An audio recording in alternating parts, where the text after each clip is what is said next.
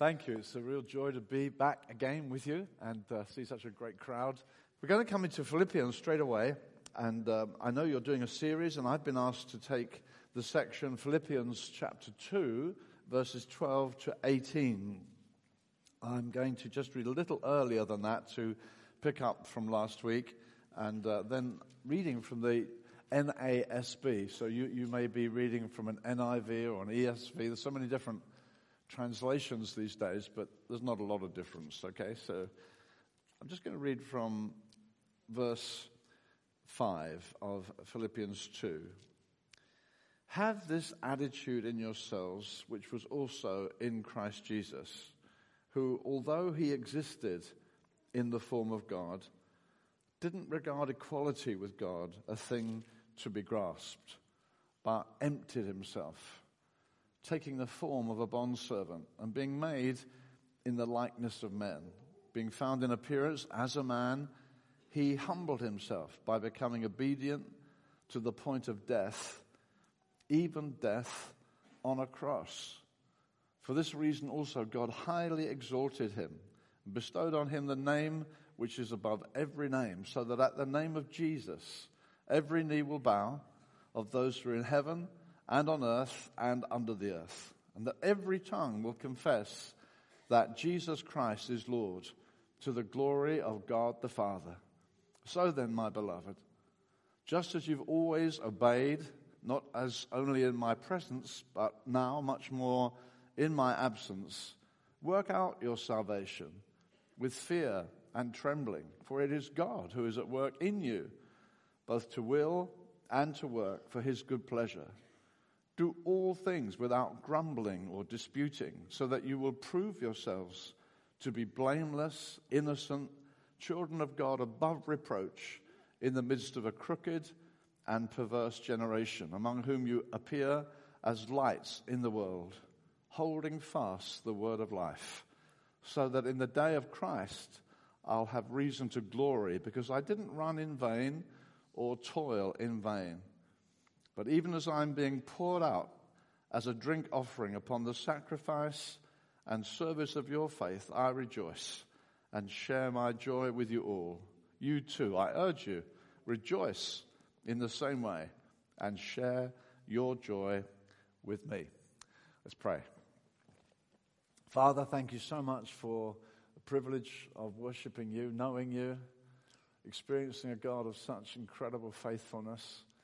Father, things we've been singing, that Lord, you're with us.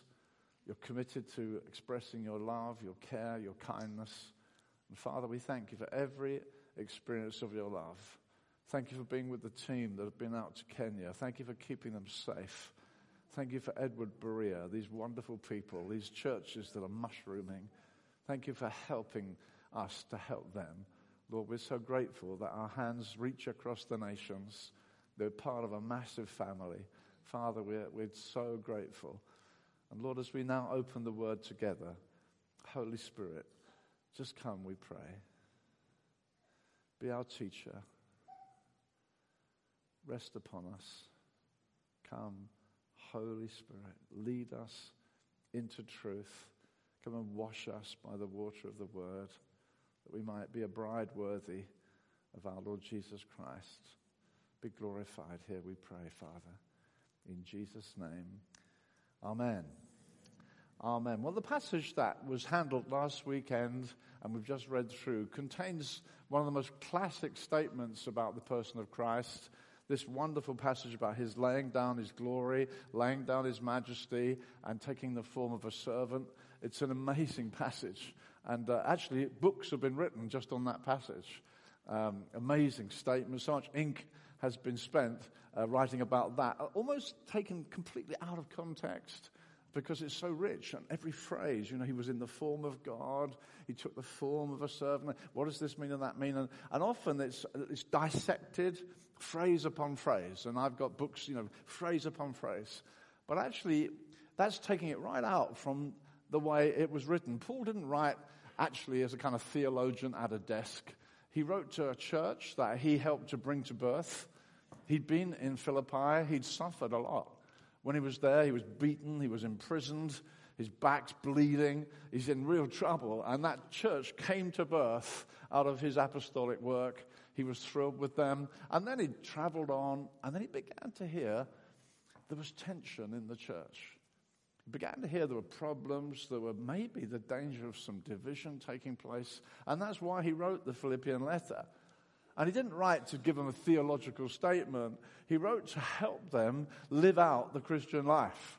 And as Steve brought it so helpfully to us last week, he wanted us to live worthy of the gospel, a gospel worthy life. That's why he wrote the letter. It wasn't to write so that you could dissect what he said.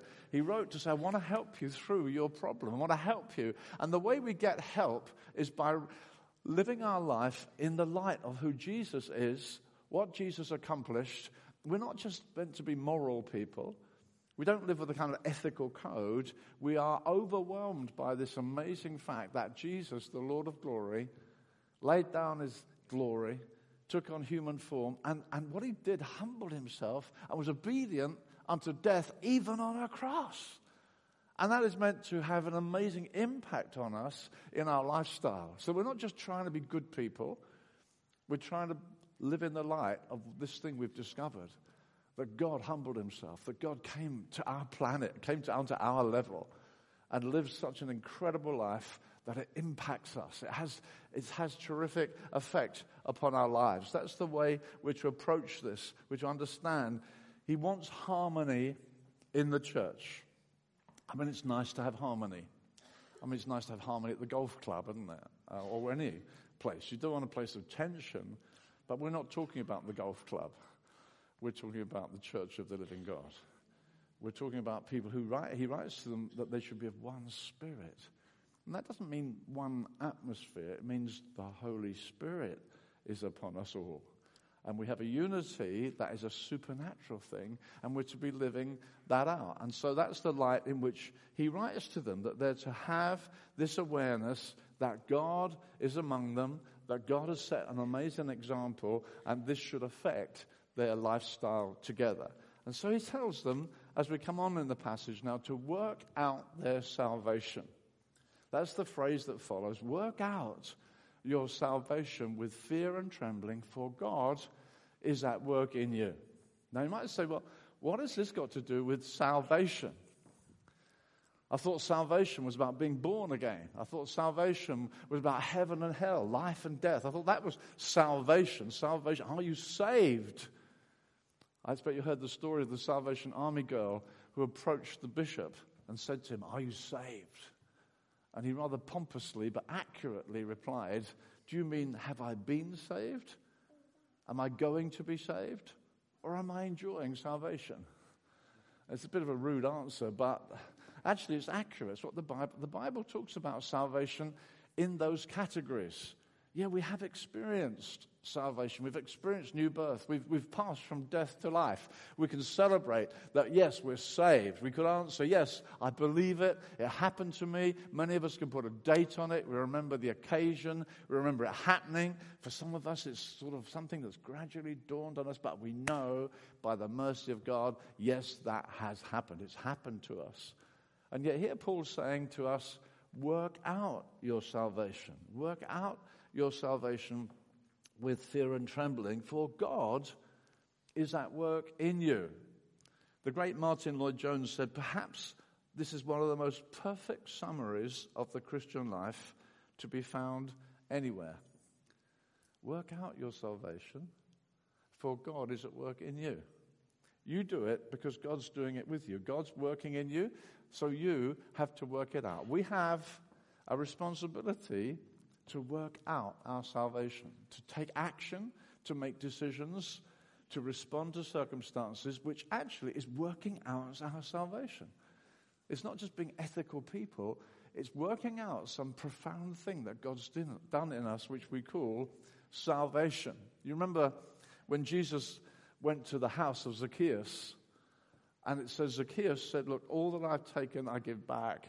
I multiply gifts. And Jesus didn't say, Wow, that's generous. That's kind of you. He said this Salvation has come to this house.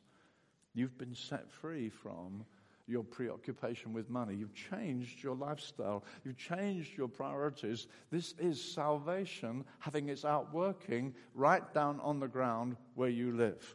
You are being changed by the gospel. It's not simply something that's happened, as it were, in spiritual terms, but something that's taken place in our lives. And we take responsibility. See, some people would say that Christianity, once you've received Christ, from then on, it's just let go and let God. And you'll hear that kind of phrase stop striving. And sometimes you hear people say this hand it over to the Lord. Like, you've got a problem, but just hand it over to Him. But to be honest, it doesn't mean a lot. But people who say that. And sometimes people write songs. What is it to be a Christian? We just hand it over to the Lord. But the Bible doesn't encourage us to be passive like that. It says, work out your salvation. You play your part. You take your choice. You take the action you're meant to take. And God is at work in you to will and to do those sort of things. But you're not just passive. We're not called upon to be passive. I've been uh, in my own devotions recently working through the book of Nehemiah, for instance. And you find it classically in Nehemiah. You remember the story of Nehemiah. He goes back to Jerusalem when the, the whole city is in ruins, the walls are down. It's devastation for Jerusalem. And he is passionately wanting to rebuild those walls. And you find with Nehemiah, it starts with a terrific burst of prayer. He hears the news Zion is in ruins. His heart is broken. He prays. He comes to his employer, says, Please let me go that I may rebuild it. He doesn't say, Let's take a poll, let's see if anybody would like. He says, I want to do this. And actually, that's how things get done. When somebody who God is gifted to be a leader says, I'm going to do it and he gets hold of it and he, he starts with prayer. And he says things like this as he goes and people gather to him. He says to them, Remember the Lord strong and mighty and fight. Remember how mighty he is and you fight. And then again, he says, The Lord will give us success. Therefore, we will arise and build. He will do it, therefore we do it. He says, I'm going to help you, therefore we take steps. We take responsibility. We sometimes sing things like this Purify my heart. I think from heaven sometimes there comes an answer Purify yourself. it says in 1 John, He that has this hope purifies himself. We take steps, we make choices we work out our salvation. Purify my heart. Yes, of course, God will work with us. Of course, God will move in our hearts. Of course, God will awaken our conscience and stimulate new desires. He put new desires in us. He put new preferences that weren't there before, new appetites. But He still says to us, now you, you take action. He says in 2 Peter chapter 1, He's given us everything we need for life and godliness. Sounds easy, doesn't it? So the next phrase says, therefore, make every effort. We make efforts because he's done his part. He's acted, therefore we act. We take our responsibility. We fulfill our part. See, sometimes people say, well, that's who I am. I'm a Christian. I'm Joe Blunt. I've always been Joe Blunt. I speak my own mind. I know people get offended, but that's who I am. No, purify yourself. Let him who stole steal no longer. You who used to be like that, well, that's the way I am. My dad was like it as well. No, no. Work out your salvation. Learn how to make changes in your life by the help of God. Let God be your helper as you make those changes, you move on into what God has for you. I'd like to read a story that Wendy put in one of her books where she had to battle with something which was very real to her. And I thought it was such a vivid illustration. It came to mind as I was preparing and working on the passage for you this morning. She says in one of her books, Women Set Free, many years ago, I had the very bad attitude towards a lady in the church. There wasn't any one thing that provoked me about her. I suppose we just grated on each other. Then I began to, to find, as I allowed my wrong feelings to continue, they affected my relationships with others. and especially my freedom to worship. I knew I had a choice before me. One night I said to Terry, You're going up to bed? I need to talk to God about this. When I was alone, I reviewed the situation. Where should I begin? For some reason, I started by writing a list of all the things I didn't like about the lady. As I saw her, she was intolerant with others. She didn't listen to their viewpoint. She was obstinate, intractable, and in my ignorant and narrow minded way of thinking, I saw her and her family as a threat to the peaceful progress of the church. I sat back on my heels. I read through the horrendous list with a self satisfied smile. Of course, I could not have, have a tender hearted, forgiving attitude to such an individual. Much better if she and her family left. What happened next totally deflated me. Almost like an audible voice, I heard the words, What you've just written down is a picture of yourself. I knew it was my loving shepherd's voice. I couldn't doubt it. I was absolutely devastated. All my self righteous complacency dissolved into a heap, into deep conviction as I wet my way to repentance. God spoke to me again. Esteem others as better than yourselves.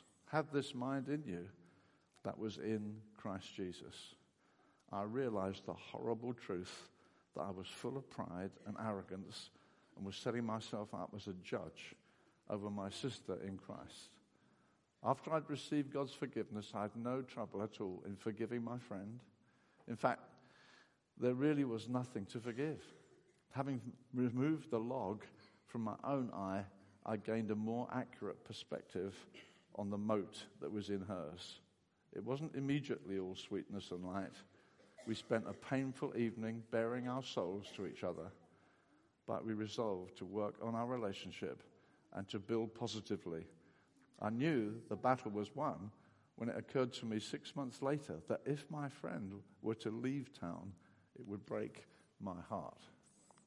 Now, that I think is a wonderful illustration of this scripture. I've got a problem, it begins to devour me, preoccupies me. I make a choice to dislike this person, I'm hostile. And then God begins to work and says, No, come on, you need to pray about this. You need to seek me about this. And she begins to seek God and, and, and, and battling within. But internally, this is awareness, sudden awareness. You see, Paul says, Work out your salvation for God is at work in you. You have a God who's jealously wanting you to change. He wants you to change your attitudes. He wants to, he wants to bring you to maturity. He wants to bring you to wholeness. And so sometimes that happens when we confront a situation, maybe a person, maybe something that's grating, as Wendy says in her little article here. She's grating on this. And then, and then when she seeks God, God is at work. She encounters the God who said, It's like I heard him speak to me. That's you. That's your attitude. And so, beloved, we can get changed by the power of God. We, God works on our lives. God works in situations, setbacks, disappointments, all sorts of situations because He's, he's purging out of us things which alone we would never deal with. That's why the church is so important. You can never come to maturity if you're not in the living church. It's impossible to come to maturity alone. The Bible makes it quite plain that we're to care for one another, love one another, provoke one another to good works, pray for one another, encourage one another, over 40 one another's. That's why we want to be in a church where we love one another, know one another, get into one another's lives, and sometimes grate against one another, which we wouldn't want. We're not looking for that, but it happens. It happens. And then what do we do with it? Well, if we want to work out our salvation, because that's what it is, dear friends. It's not just being a nicer person. It's where God's wanting to save you. Not just to save you from hell, but save you from all sorts of stuff that was in you. And it's through contact and communication, and these things come to light. You think, gosh, is that me? You get the horrible shock. Gosh, that's exactly what you're like. Ah. and then, oh, I'm so sorry, Lord. And God's at work in us to change us, to bring us through, to actually also to give you a friend that you didn't have before, to knit together the body of Christ. because we allow God to be at work in us and we respond to it. We don't resist it. We don't say, no, that's not fair. No, no, we, we learn to respond to these initiatives that come within. God is at work in us. Therefore, we ourselves must work at it. It's not hand it all over. You've got a problem with your sister, well, hand it over to the Lord. That isn't what the Bible says. Oh, just, I just handed it all over. Nothing happens. You work at it because God's at work in you. Amen? Beloved, that's our responsibility. That's God. God's going to raise up a people that bring Him glory as we respond to His initiatives. God teaches us, we take responsibility. So, my first heading, if you like, was the fact of salvation. Work out your salvation. Yeah, with fear and trembling. God is at work in you. God will help you. God will speak to you. God will accompany you. God will change your attitude supernaturally. He'll change your attitude. Some battles we have, some are easy. I know for myself, when I came out of the world, I found I could give out my disgusting language overnight. It just stopped. And I gave up drinking pretty quickly. But smoking was a real battle.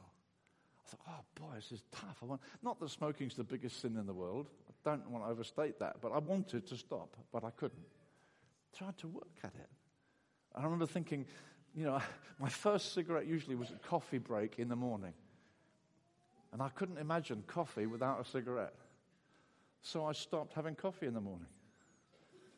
So I could push my first cigarette till later. Because I couldn't imagine the coffee break without. So, because I've got to work it out. I've got to fight this thing. I'm going to win this battle. God's given us everything we need for life and godliness. So, take action. I'm not going to let this thing win. So I pushed it to later in the day. I pushed it. I pushed it until I was down to five a day. And I thought, listen, Terry, five a day. That means for hours you're not having any. Therefore, stop. And I took up. I just fought it. I worked out. And there are other things in our lives. We have to work it out. Work it out. And God will help you. And God will set you free. But we're not passive. Christianity is not a passive religion. It's not, it's not mystical. Oh, just hand it over. No, that doesn't do anything. Take the truth, live in the light of it, make adjustments, and be changed from the sort of person you used to be. So that's the work of salvation. Work out your salvation. And then he gives us an example of salvation. An example. Do all things without grumbling and complaining. The passage goes on. Now, grumbling and complaining, he could have talked about money, sex, power. He could have talked about anything. But he talks about something that we're we, we live in a world actually sort of characterized by grumbling and complaining. Sadly, it's the bit of the atmosphere of England at the moment. You know, we want to complain about the economy. We're going to complain about immigration. We're complaining about the health service. You know, everyone's complaining. And it's very much the language around us. And Paul is now writing to these believers saying, Now you I want you to live without murmuring and complaining. It's just an illustration. One of the ways he wants, he wants you to be different. as murmuring and complaining. But it's so easy just to take part, isn't it? You can be at the school gate. It can be in the, in the hospital waiting room. It can be at the bus stop. And everyone's moaning. Yeah, one of these buses, you wait for them, then three come along, you know. And um, see, you either get caught up in it or you don't. And it's so easy to learn the language that everybody else is speaking. I was shocked when I went to Australia uh, to see the church in Sydney, the, the Newfrontiers Church. I was in Sydney. And, and what amazes me is the many, many, and I met several personally, Chinese second generation Australians. So this lovely Chinese face comes up to you and he said, Oh, guy from China. He says, G'day, mate. Said, I, several times it blew me away. Several times. I thought, oh, wow, that shouldn't come out from there. That's like that's the wrong face for that voice. He learned the language. We can so easily learn the tone, learn the language, be part of a moaning culture. And God doesn't like it, actually. God doesn't like moaning and complaining. because behind it is a kind of dissatisfaction that's at the root. It says in Romans 1, when Paul gives his kind of philosophy of man, he says the first step down, this terrible spiral where he got worse and worse and worse, the first step down was he did not honor God or give thanks. The first step down. You know, I stepped down from this platform several steps down. First step, didn't honor God or give thanks. Then it goes on, went worse and worse and worse and worse and worse and worse. When we start complaining, it's the very opposite of honoring and giving thanks. And for the believer, especially, there's something that, that orders our lives. That we say, no, no, God is in charge. So we hit big issues. We hit things like, well, I thought my house would have sold by now. I thought we would have had the operation by now. I thought the hospital would have this by now. This, and, and you can either just learn the language, good day, mate, or you can say, no, no, I'm not going to speak that language. That's not who I am. I'm going to trust, tr- trust God. God knows about the delay. God knows about this. God is over my circumstances. God is bigger than the situation. I am going to walk by faith. I'm going to trust God. I'm not going to become part of the moaning, complaining generation around me. This one of the things Paul just illustrated. He could have picked up all sorts of stuff. He brings this thing, murmuring and complaining. Now it's interesting if you look at 1 Corinthians 10, where Paul is writing about what happened to the Hebrews in the Old Testament and how they, they were destroyed in the wilderness. It talks about immorality. Then it talks about, and they murmured and complained, and God destroyed them. It's one of the things listed why God judged them because they murmured, they complained. God hates it. And we need to step out from it. Don't, this is one of the ways we're working out our salvation, that we do it without murmuring and without complaining. Because, well, well we know in the wisdom of God. We know He's faithful. We know He's powerful. So it affects our whole attitude to things. We know God could do it differently. We know God loves us. We know God's for us. So we don't look at circumstances just as they come. We look, what's God doing behind this?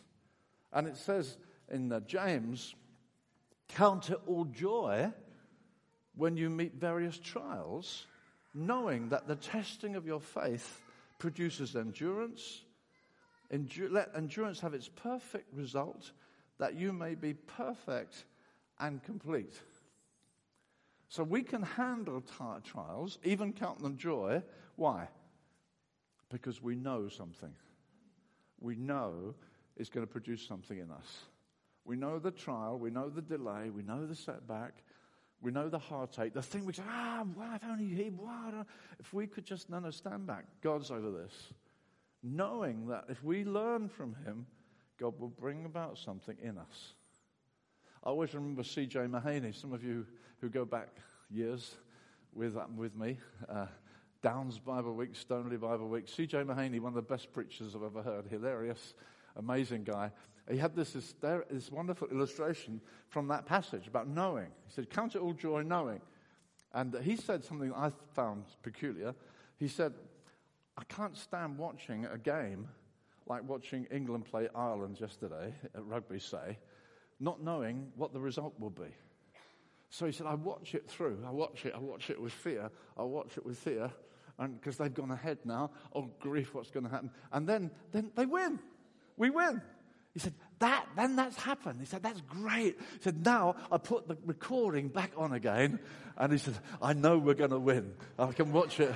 I can watch it all through again. I think, crazy guy. But he says, he says, I can watch it. What? I, I, can, I can really enjoy it now. Why? Because I know the end. I know we're going to win this in the end. Okay, Ireland went ahead for a while, but I know we won in the end. Knowing. And he said, this passage says, look, we handle things knowing. What do we know? We know God works through these things. God builds things into our lives. God is perfecting us. God is changing us. God is dealing with us. Knowing that changes our attitude. Beloved, we know things. We know things that are enough to take us through and to stop us murmuring and complaining and to be aware no, no, God, God is in charge. God knows what He's doing. God has everything under control. Amen?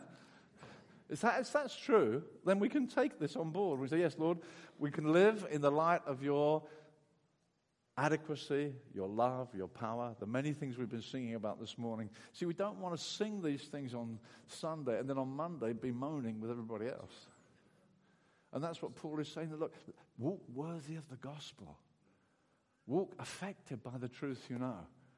And let your speech, therefore, be different. Let it be different. That you are, he says, children of God. You have a new identity. Blameless, pure, and without fault. Now, each of those words um, in the Greek language, it begins with an A, which makes it a negative. So he's saying it's like no blame, no flaw, no fault. That's how he wants us to be in our lives. No blame, no flaw, no fault. Children of God. A different race among the people. Among the people. You live like your father. You live different. You don't murmur. You don't complain. You might say, hey, come on. How do you do that? And some people have said, well, I think the only way I can do that is to go into a monastery and take a vow of silence. And people have literally done that. People have li- they thought, God's called us to such a holy life that I need to withdraw from the world because the world will contaminate me. The world will keep on ruining me. And so they said, I better get out of the world because I want to live for God. So withdraw and then take a vow of silence. Ha! That'll stop me. I won't murmur or complain because, you know, that's going to stop me. That'll do it. No, because here in the Bible it says, whereby you shine like stars in the darkness. You don't concentrate your light in the monastery. The whole point is we're different. The whole point is we shine. The whole point is what is it with her? That in the workplace, when the threat of the place going to close down, we're going to be made redundant, and everybody goes crazy, and there's something about you that's what opens the door for the gospel. That's what shining like lights begins to be. Shining like a light because it's different. You're different. Otherwise, if we're all speaking like everybody, we're all murmuring and complaining, where's the difference? You go to church on Sunday, but you moan as much as anybody else. Oh, you're religious and you moan. Now, God wants us to shine like lights. And that scripture says actually it's quite difficult to know how to translate it, and you'll find different Bibles translate it differently. The next phrase is holding forth or holding on to the word of life. And some Bibles put holding forth in the text and holding on in the margin, and some put it the other way around. It, it's a word, it probably means holding fast to the word of life. People want it to be more evangelistic, if you like, holding forth, shine like lights, speak. It probably means, probably means hold on to the light you have. That's what it probably means. Alec Motyer says, light is a beautiful illustration of something that does what it has to do by being what it ought to be. By being what it ought to be. You're shining like lights is such a contrast. I remember once we were having a New Frontiers international team meeting, and we were away in a hotel for a weekend, talking, praying, preparing, organizing. And each time we go down and have a meal, and one day a, a waiter who was serving us, and none of us had witnessed to him, we hadn't held forth the word of life to him. And one day he, he just stopped us. He said, Gentlemen, may I interrupt your conversation? And we all kind of looked up. And he said, I just want to say to you, it is such a pleasure to serve you, gentlemen. And we thought, what was that all about? I mean, literally, we thought, what's, the deal? And you, you thought about it later. You thought, I wonder what kind of stuff gets said to him at the other tables. I wonder how he's treated by other people. I wonder what he hears bombarding his. He, and, and when he came to our table, he saw something that made him have the nerve to say, Excuse me, gentlemen, we'll have to stop talking and look round. He said, It is such a privilege to serve you, gentlemen. I thought, What's that all about? But I honestly believe there was something about our demeanor, maybe our gratitude, maybe our lack of complaining that shone. And for us, dear friends, it's not necessarily holding fast the word, holding forth the word, rather. It's holding fast the word, letting the word govern your style, letting the, gov- letting the word work its way through you, work out your salvation. There's a consistency, there's a light. The office where you work, there's something about you. The place where you spend your days, people say, there's something about her, there's something about him that leads to inquiry, that leads to later. Tell me, how do you live this way? Well, I'm trying to be a child of the King. I'm trying to work out my salvation. As a result of which, yeah, you begin to shine like stars in the dark. You, you brightly shine. That's the, that's the language of the passage we're looking at. You shine like lights. God wants us to be that. God wants your life affected by your gospel. You're working it out, and this is an area we work it out. So we've seen, first of all, the fact of salvation. Secondly, an example, our language.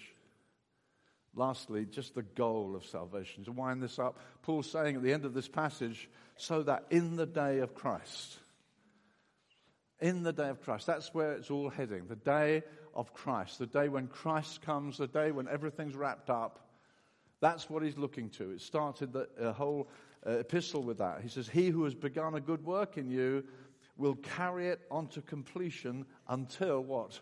Until the day of Christ. It's the day of Christ that we're working for. There's a day coming which is called the day of Christ, the day when He appears, the day actually when we all stand before Him and we give account for our lives. The day when, yeah, He's the one who's now looking into our lives, every one of us will appear before him. When it says appear, beloved, it doesn't mean, did you see? Did you see Jane at church this morning? I think she put an appearance. Doesn't mean that. It means you and I will appear. Who we really are without the gloss, without the externals. There'll come a day when we will appear the real you. That's the day. He said, I'm working to that day. That's the day we're working for. That's why actually working out our salvation with some fear and trembling is appropriate because there's going to come a day when we appear before Him. That will happen. That's the last part of salvation. When, yeah, we're saved. We're saved because of the blood of Jesus. It's a dealt with thing. We've passed from death to life. Having said that, He's still going to seek, what can I reward you for? How did you serve me? Am I going to be a, burn up what was done because it's wood, hay, stubble, uh, stubble? Or am I going to say, hey, no, this is gold. This is precious. And we will appear before Him. And Paul says that He's always got that day in mind. You'll find he refers to it often in his letters. That day when we appear before him. And he's hoping that they will stand fast because he, in that day, wants to have a well done from Jesus. And he's effectively saying, if you make it, you're part of my work. You've, you, what you, well, how you work this out, hey, it's my work. I planted this church. I, I, I, was in prison, I was beaten, I was poured out like an offering, he says. It's like I just poured my life out for this church to come to birth. That's what Paul is saying to the Philippians. And if I pour out my life as an offering, yeah, Lord Jesus, be glorified. And if you come through this, if you stand, he says to the Thessalonians similarly, he says, if you stand, we live. It's like if you stumble, I'm in trouble. And that's one of the beautiful things about the New Testament church, which we've tried to recover in what we call New Frontiers, where the church has built relationships of love. It's not anonymous, it's not just an organization, it's a family. And Paul says, I care for you. I care for you. I love you. I'm for you. I had a, a text early this morning. My phone went boing. I look at it. Dave Holden serving God in Paris, says, just praying for you this morning as you go to Mid Sussex. Isn't that beautiful? I thought, Dave, you're in Paris. You've got enough on your plate. I'm praying for you as you're here. It's family. It's like I care for you. You guys just been out to be with Edward. That's a tough journey. The Sam, Samburu is not easy. Even the journey to Meru from Nairobi is quite a journey. But it's kindness, it's love, and it's family. It's not anonymous. It's not, oh, some Christian mission. It's Edward. We know him. We love him. We care for him. We want his success. I had a beautiful note from him last week. Just, it's beautiful, beloved. I had, a, I had a letter this morning again from a lady in Tacoma, Washington State. That's the west side of America. She wrote to me. She said, I want to thank you for ever starting New Frontiers. I don't know who she is. She said, Since I came to the church in Tacoma, which is led by a beautiful guy called Bo and his wife Alexis, whom we know ever so well, she said, My life has been transformed. I just feel my life's just completely changed. Thank you for ever starting New Frontiers. Huh? But, beloved, it's family, people care, people want your success, and that's the, that, is, that is the feel of the New Testament. Paul says, I want you to stand because that affects me. I, my, my life's caught up with you. He says in chapter 4, you'll come to later as we work through the passage, he writes them, My beloved, my brothers, my longed for, my joy, my crown of rejoicing. That's how he sees the church. It's not one of those churches I used to be involved in. He's so integrated with them, he cares so much for them. God wants church like that.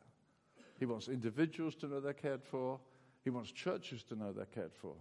He wants people to know, hey, we're in this together before God. We're His family. We're children of God, shining like lights, contrasting the darkness. A different note is being struck. There's discord out there. It's this horrible, discordant note. People shouting at one another, just hearing in the car as we drove down, what are we going to do about soccer matches for little children? Because their parents are fighting one another on the, on the uh, sidelines, screaming at one another, shouting to their eight year old children, take him out! And some other parents saying, that's my kid. And, and the, the dis- discordant world out there is increasingly discordant, isn't it? Moaning, complaining. Beloved, there should be a different tune coming from our lips a different note being struck by us, a harmony, a beauty, something that says they're the children of God, that brings Him glory. How do we do this? Well, we look at what Jesus did. He laid down His glory. He was obedient, even to death, even on the cross. Let these things affect us. Change our hard attitude. Work out your salvation. Oh, I don't like her. That's not enough. Well, I speak by mind, she may have been offended. That's not right. We need to work at our salvation. Change your attitudes. God will help you. God will come and work in you. He'll change your appetites. He's at work to change your will, to will and to do. He'll change your attitudes and he'll give you the ability to do it. Let's live it out for the glory of God. Amen.